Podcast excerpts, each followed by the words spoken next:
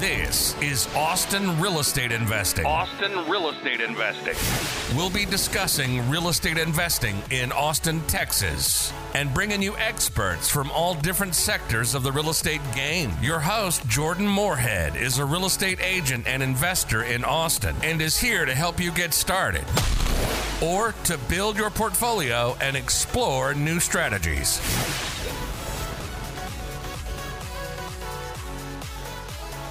Hi, this is Jordan Moorhead, and this is the Austin Real Estate Investing Podcast.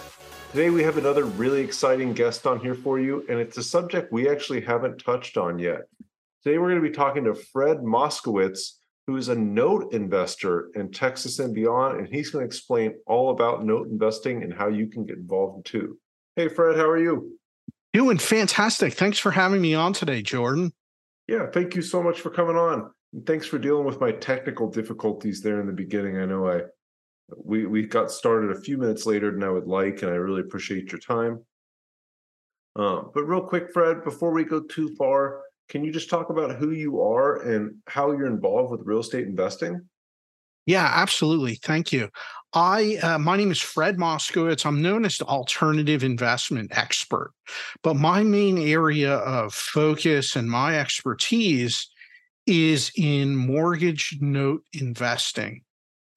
And what is uh, what is mortgage note investing? This is uh, an area that's really a niche uh, area of of real estate. And let's face it, Jordan, a lot of people uh, know about investing in real estate, and you have so many wonderful asset classes, right? We got single family houses, commercial properties, mobile home parks, multifamily. We have vacation properties, which are really popular, right? Those short, mm-hmm. short term rentals. But how about consider this? Let's talk about investing in the paper. And the paper means all the notes and mortgages that are associated with those properties. And this is just a really interesting part of the real estate business. And what I find from speaking with investors is that a lot of real estate investors they don't pay any attention to it at all. When they think of a note and mortgage, they think of being the borrower and not as mm. being the lender. But when you get involved in note investing, what it does is it allows you to step across the aisle and become the bank and you transition from being the one that's making the monthly payments to becoming the one that receives the monthly payments. And so note investing, it's just a great way to increase the predictability of your cash flow. Yeah, everybody loves cash flow too. So yeah. Fred, did, did you start out investing in notes? Like what was your first real estate investment? Well, no, definitely not. I started out in life having a very successful career working as a computer engineer. And I spent a lot of time uh, working at tech companies and startup companies, right? Where where you are in Austin. I mean, I watched that grow and just become a booming tech center, uh, probably second to only to Silicon Valley, right? In Northern California. Yeah. Uh, I mean, I, I've watched so much happen there. But here's here's what happened with my journey is I experienced watching my entire industry just get flipped upside down because we had the bursting of the dot com bubble in the early 2000s. And then that was immediately followed by the September 11th terrorist attacks. And so I realized that I was way too dependent on that income for my job. I loved the work I did, but my job had all these circumstances completely out of my control. And Jordan, what I learned was that no matter how talented of an engineer I was or how valuable of an employee I was, if things were not going well financially in the company or in the industry, that I could quickly lose my job through no fault of my own. And so that made me realize that it was really important to start building other sources of income so that I wouldn't be so dependent on the paycheck for my job. And with that, I got involved in real estate investing, started building up a rental portfolio, single family properties, a couple of multifamily deals. And after some time through my real estate education, I started learning about note investing. Mm. And what I discovered was that it was really something that you could scale and grow into something really big. And so I got became very interested in that and started uh, quickly ramping up a portfolio of notes. Cool. So when when you say notes, and there's so many different, like you said, on the one side you're a borrower, but on the other side you're a lender. But there's so many different types of assets that could be lent to. Oh yeah. Type, what type of lending are you doing here? Because a lot of people know about private money, like you yeah. buy a single family house with somebody else's money, you fix it up, and then you go to a bank and refinance and it. Refi. So what type of lending yeah. is it, and where do you buy these notes? Yeah, so here's a, a distinction. It uh, what I focus on is residential properties. The notes are originated by banks and lending mm. institutions. Mm. And so what that means is we're buying notes that exist already on the secondary market. Oh, so like mortgage backed securities? Well, the ingredients of what makes up mortgage backed securities, the actual mortgages. We're buying individual individual notes or in pools uh, and what happens with mortgage backed securities is they usually have an end date to them where the entire bond product gets broken down and collapsed. And then all those loans get sold off in the secondary market. And that's where uh, where we step in to purchase assets out of those um, out of those sales that take place but everyone's experienced this jordan or more you take out a loan you get financing maybe you buy a property or you refinance. And wouldn't you know it within three to six months after closing you started making your payments already and you get a letter from the lender saying dear mr and mrs homeowner mm. please be advised your loan is being sold. Here's the contact information to the new lender and starting next month please start sending your payments to them Mm-hmm. Right. Everyone's experienced that. But this is just, why I just did. I just got that letter. Yeah. Yeah. This is the the secondary market at work. Mm-hmm. And what happens behind the scenes is those loans they're sold maybe in quantity or uh, usually in, in large quantities, but they're sold at a discount. In other words, they're sold for slightly less than the amount owed on the debt. And so that's some of the incentive for investors that want to buy those loans. Because what happens is instead of the face interest rate on the note, uh, depending on how much of a discount you negotiated, it drives up your yield. And so it's very possible to earn higher higher rates of return, especially if you're buying notes that uh, took a hit to their value maybe there's a material issue with the note or it has become riskier or some other characteristic that results in the discount being greater. And so that's where it creates some opportunity in the marketplace for investors that can step in and purchase and manage that type of an asset. Yeah, and that that sounds great. I fundamentally don't understand how a bank or a lender could sell a note for less than is owed on it. I don't, yeah. I don't get that. Hey guys, this is Jordan Moorhead here, and I wanted to ask if you could do a huge favor for me. If you could go leave a review for this podcast wherever you're listening to it, that would really help me get this into the hands of other people that are interested in information about Austin real estate investing, and I'd be able to help more people. Thanks, guys. here's here's what happens. Think about this: uh, a bank originates a loan right? They originate a loan, they collect uh, some fees, some points, and all, all that, and mm-hmm. and then they end up holding the note. Let's say they hold it for six months. So during those first six months, if you think about the amortization schedule, the vast majority of those payments is all going to interest. There's very little principal. So the loan balance it barely creeps down in Mm-hmm. those first uh, first few months. And so the the bank, their business model is they want to sell that loan quickly so that they can recapitalize and then they'll just turn around and originate a new loan for someone else. They have a very high velocity of money with that. They want to recycle that Mhm. as often as possible. And they make their their money from the fees and the points and all that stuff. So that's that's what happens.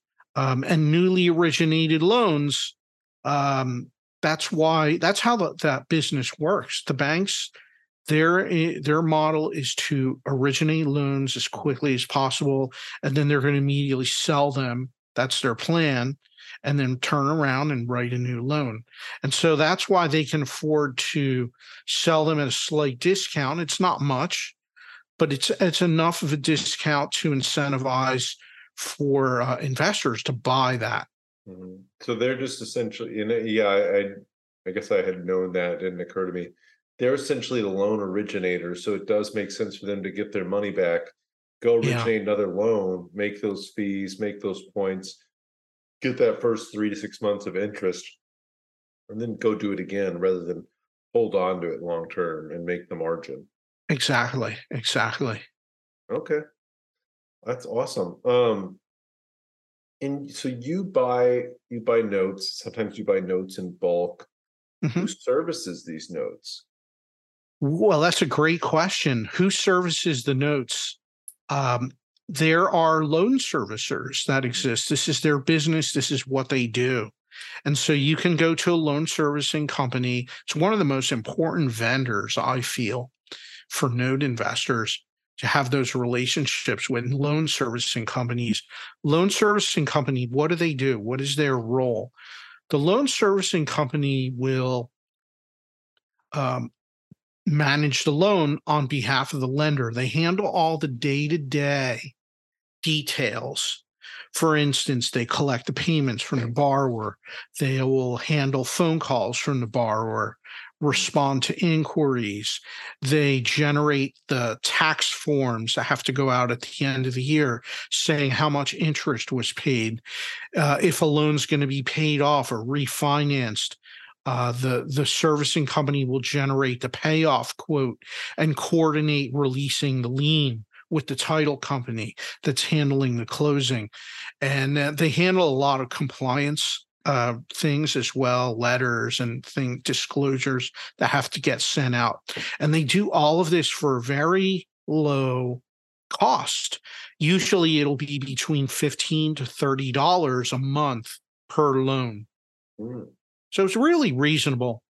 And this takes off a lot of the heavy lifting and the day to day management of individual loans from the investor. So, in, for me as an investor, what is my focus? My focus is on uh, raising capital Mhm. and managing the portfolio and finding notes to buy. And that's what I focus on. And so, um, loan servicing companies think of them as the same way a property manager manages a rental property on behalf of the owner. The servicing company manages the note on behalf of the lender. Okay. And um, actually, in some states, there is uh, regulations, requirements, licensing requirements that actually you have to have your loans boarded with a licensed loan servicer in that state. and Makes sense. so, uh, but but for me, uh, my business model, I feel that all we board all of our loans with a servicer, no matter whether it's required or not. It just makes sense. Yeah, thirty dollars a month isn't enough to get paid to deal with that stuff, I bet. Yeah, and they're good at it. They're Yeah. good at it. They work in high volume, and this is their area of expertise. And so, uh, absolutely, this this allows uh, us as investors to free up our time, and now we can focus on the highest and best use of our time and our focus. Okay. Um, so you just you just kind of said that you don't you've got a property manager or a loan servicer that does most of the work for you. Uh, what is the is there any day-to-day work or ongoing work when you're buying notes? There is, and that is mostly in the area of due diligence before you buy, Mhm. where you're you're looking over notes, you're analyzing them. Maybe you you have a opportunity to purchase notes and you get a spreadsheet, it'll have a hundred notes in it. Mm. And maybe you have to go through all that data and scrub it and see which are the notes that fit into your buying criteria and which ones you want to buy and make sure that there's no um, issues and that's all part of due diligence but you have to do that before prior to buying And i talk a lot about this in my book about note investing. I actually have dedicated several chapters just to the topic of performing due diligence because there's a lot of detail that goes into that. Yeah, and I think due diligence is so important no matter what type of asset you're buying. But Oh, after you purchased it, do you do you still have some ongoing work or is it just done once it's minimal. Yeah? Okay, it's minimal. Cool. Um do you buy notes in every state in the United States or are there states that are better than others? Have you wanted to be part of GoBundance, the tribe of millionaires, but just haven't hit that millionaire status yet? Well, now you can, not even being a millionaire, by joining our new program, GoBundance Emerge. My name's Jamie Gruber, creator of GoBundance Emerge and member of the GoBundance community. And now you can join GoBundance.com slash emerge, GoBundance.com slash emerge. Use code Jordan for $100 off this 12 week goal setting program and mastermind that'll propel you to being a whole life millionaire. well it's funny funny you say that uh it it's somewhat random. A lot of it comes down to what what opportunities you have to buy. Um we buy nationwide for sure. Uh, I see many investors that they like to stick to specific states, maybe because that's where they have experience working. Um, I'll tell you also, Jordan, that Texas is a favorite for note investors uh, because of the laws and the way the the legal system works there. Property rights are very favorable towards property owners and lenders and lien holders in general across the board. And so I find that a lot of note investors they like they look for deals in Texas in the state. Um, and and that's fine. It it um, you you can do that, but if you are open to buying in other states, then obviously you're going to have more opportunities to to buy notes. One of the hardest things in getting started in the business is finding notes to buy. Okay. So it doesn't really for you, you don't care where they are. You're just gonna buy anywhere. Yeah, er- anywhere with, right. within reason. Yeah, Yeah, I mean, sure. there's yeah. So you said you said anywhere within reason. Is it just the United States that you're buying? You said Yes. nationwide. Okay, so you're not Yeah, just-. Correct. Just in the United States. Yeah. Uh, not to say it can't be done, Mhm. but now you're dealing with different property laws and some complications about um, doing things across the border. And so it, it can get a little complex. So we stick to within the US. Yeah. We've got some pretty good property law here. Um, so Yeah. That's why a lot of foreign investors come to the US oh yeah, to invest precisely because of that. Mhm. Yeah. property rights in the U.S. Pretty good. Fred, what kind of returns are people? And I think did it change a lot over the last couple of years? So I know mortgage rates were really cheap back in 2021. Are people getting much better returns now on notes because mortgage rates have gone up? Yeah, that's that's let's let's break break that down. What happens is um interest rates change at any given time and that does impact the pricing. So it impacts how much of a discount you can negotiate. Um, I would say the returns are, are pretty constant overall. Um, in the earlier days when I was getting started, uh, you could buy a lot of notes and um, you could the discounts were greater. Pricing was was uh, more favorable, and so that impacts your your rate of return. So what about now? Well, pricing has increased, um, but the rate return has as well, and so it i feel like it, it all evens out in the end. What's important is is are you in the game? Are you active? Are you buying deals keeping your capital deployed? Because no matter what uh, when you're buying notes and you have a portfolio, you always have money coming back to you.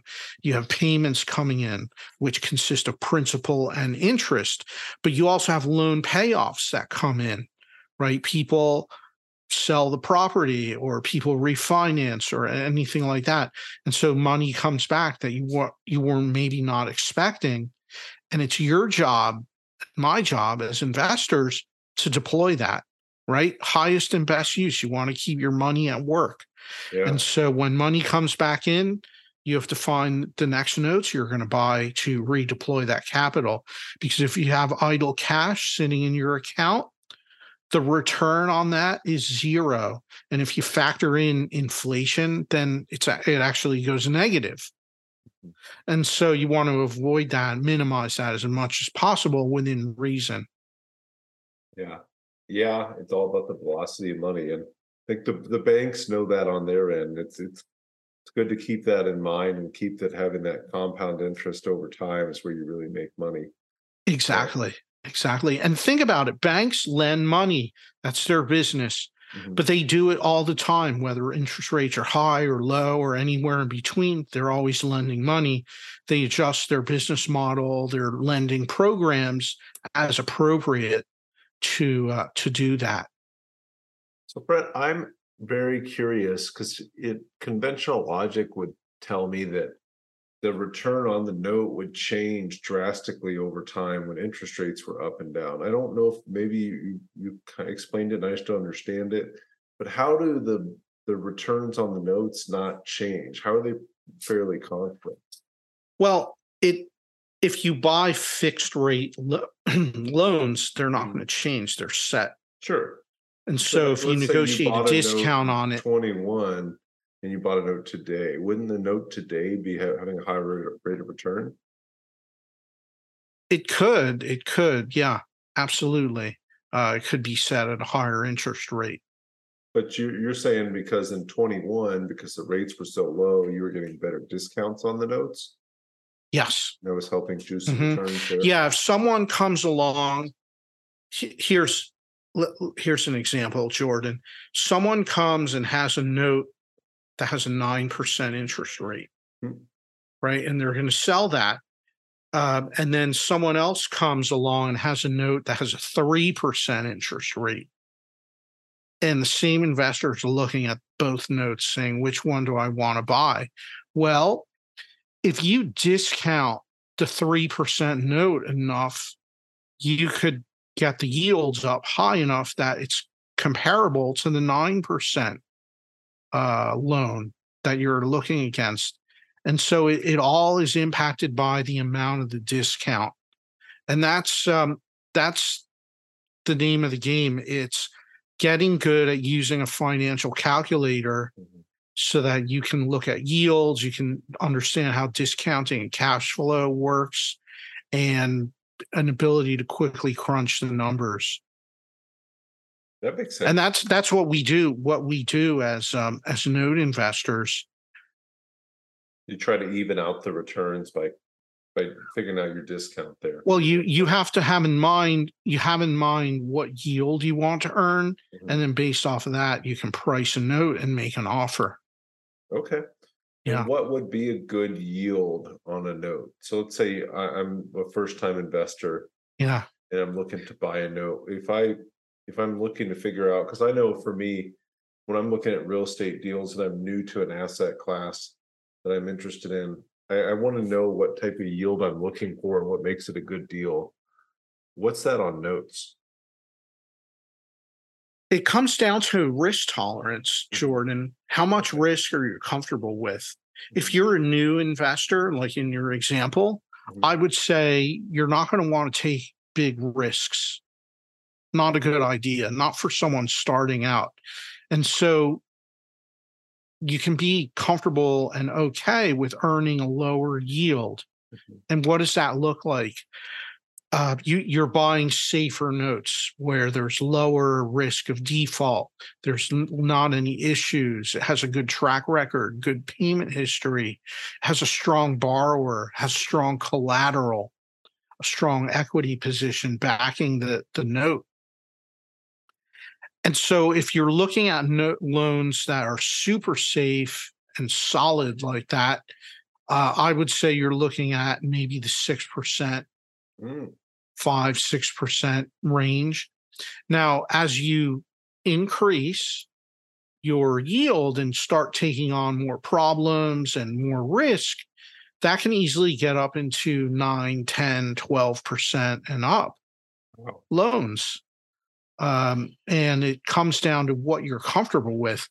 But for any investor, it's it's like this with any asset class. When you're first getting started, stick to the super safe deals and you'll get paid less, you'll make less.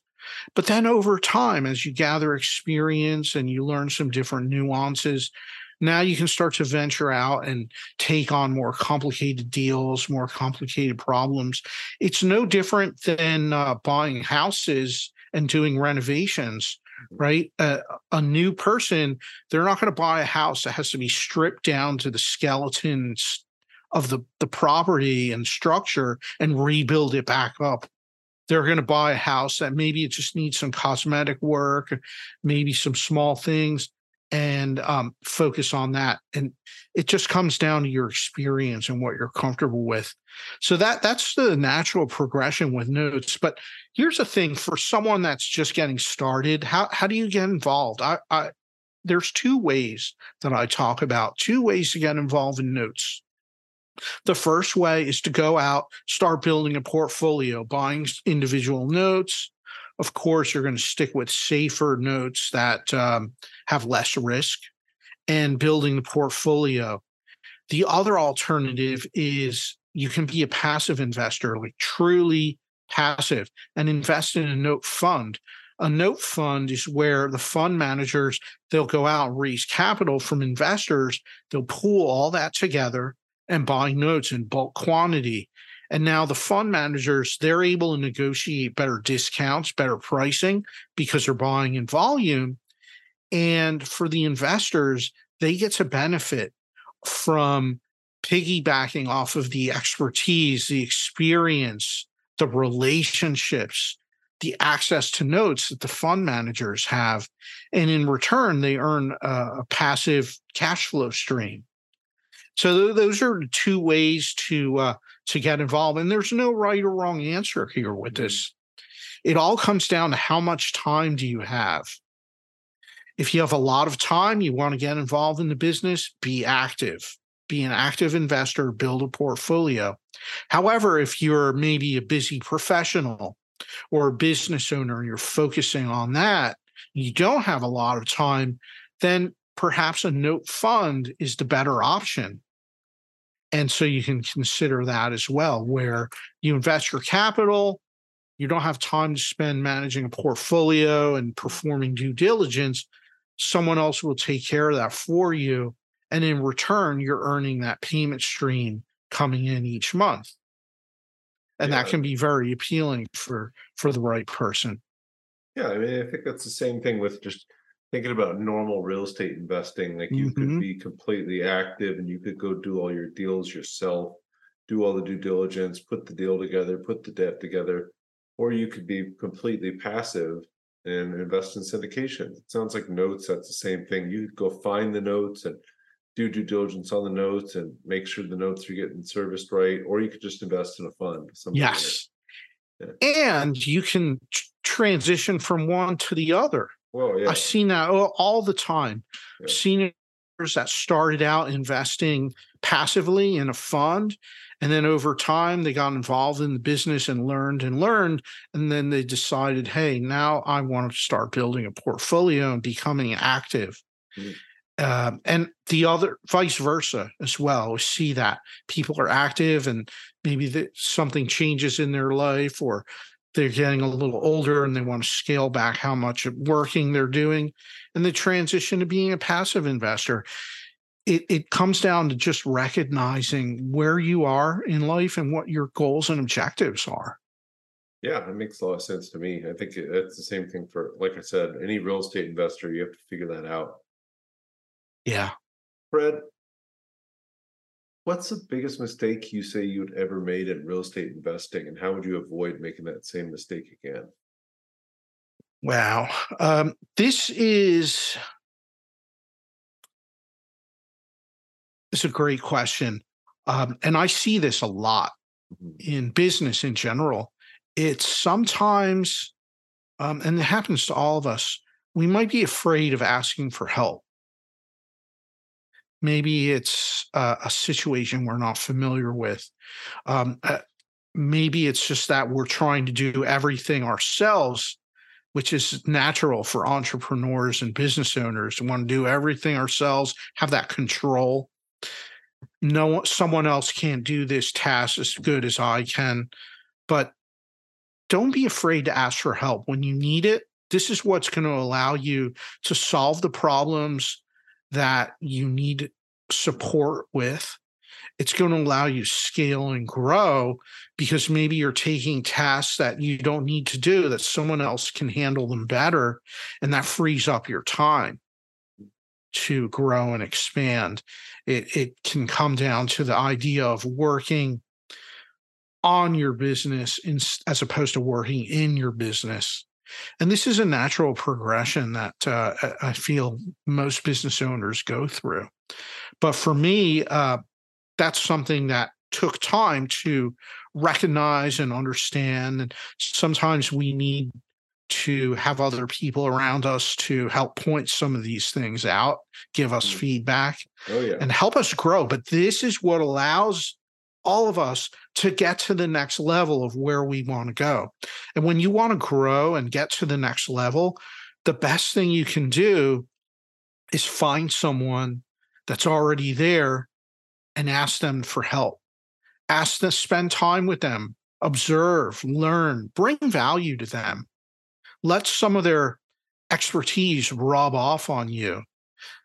And uh, when you put yourself around people like that, it's impactful.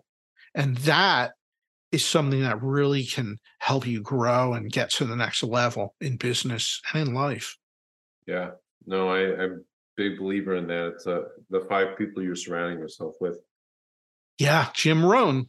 Yeah. Jim exactly. Rohn. Yep. Yeah. Very, very f- favorite quote of mine. Yeah. So Fred, if if you had to start your real estate investing career over today, is there anything you'd do differently? Jordan Moorhead here. Really quickly, wanted to tell you a couple other ways you can keep track of us. If you want to listen to all these podcasts and ask questions, the Moorhead team on YouTube is the best place to be. And then Austin Real Estate Investors on Meetup is a great place to keep track of all of our meetups we have going on. Yeah, absolutely. I would have uh, focused earlier more efforts on uh, building relationships and uh, spending time with people that were further along, further uh, experienced than I, and learning from them. That's something that uh, I feel is so important.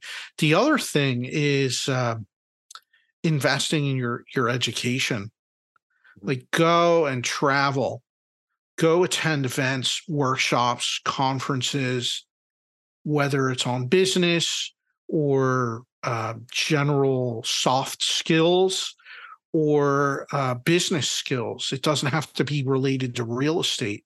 You can go and attend a workshop on tax strategies for business owners.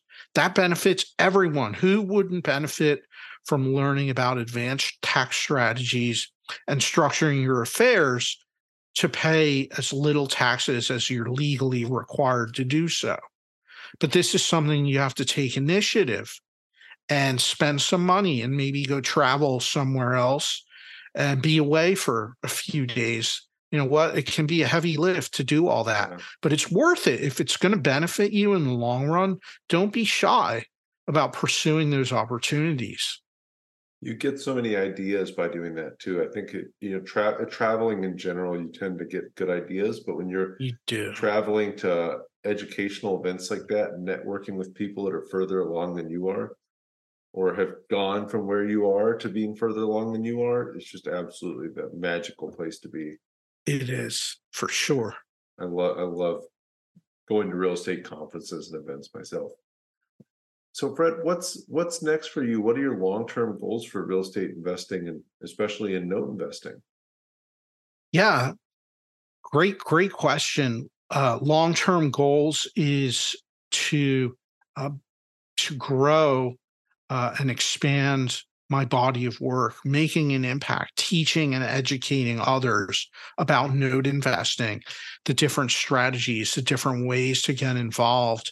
Uh, I'm a huge believer in the general concept that uh, our investing can consist of buying and building assets of all types, having a diverse portfolio that generates income for us. And uh, that's something that I'm I want to seek and continue to to do that. I feel that so many people um, they just don't grow up with these ideas, these concepts, and it's uh, something that uh, that everyone needs to learn about, at least be familiar with it. There's so many advanced strategies that I love that have I've had success with, and uh, I love teaching uh, teaching others about that and getting people excited about putting some of these strategies into effect. Because when you do that, and you add the element of time and a uh, pursuit of long term being uh, in long term game, it changes your life. Yeah compounds over time yeah Absolutely. Yeah, I think I think you're 100 percent right. You just don't you don't get exposed to these strategies, and you have to listen to stuff like podcasts and read books and go to conferences to learn more about it, so you can figure out what's for you and really go all in on it. Yeah. Fred, what's a favorite business or mindset book that you have? I know you have one too, but will uh, a, a favorite business or mindset book that you like to recommend to people? Yeah, absolutely. Um, a business book, a great one that I love is uh, is a classic one. It's called How to Master the Art of Selling. Tom Mhm. Hopkins. It's a sales book, right? It applies to someone that wants to learn about sales in any any context. But I feel that if you're in as a business owner or an investor, you're in sales, whether you like it or not. It's part of what you do. You're either selling, you may be selling an investment, you may be selling a deal, you may be uh, selling yourself, your skills, your expertise, or maybe you have a product or, or some other um, format that you're selling. This is important. It it's all about how you interact and engage with people and the skills for for selling I grew up learning how to be an engineer, right? So I never learned any of this, Yeah, uh, and so it's it's been new for me. But it's a great journey. It's a great journey, and the way you get better at it is by doing it, by getting in there, getting involved. And so uh, that that's a great business book. Now, when it comes to mindset, uh, one of the classics is Think and Grow Rich, written in 1937 by Napoleon Hill one of the most impactful books that um, that you can ever turn the pages and r- learn about. I actually re-listen to that one every year too. I, I like it on audiobook. Nice. Um, the the paperback co- copy is great too, but I, I just have it on audiobook and I reload it and re-listen to it every year. It's great. no, Um, that's fantastic.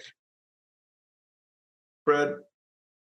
Yeah, I completely agree with sales. And actually, I was thinking about this today. Like, everybody goes to high school or they go to college, and you don't learn you don't learn anything about sales. You don't learn really anything about communication. Yeah.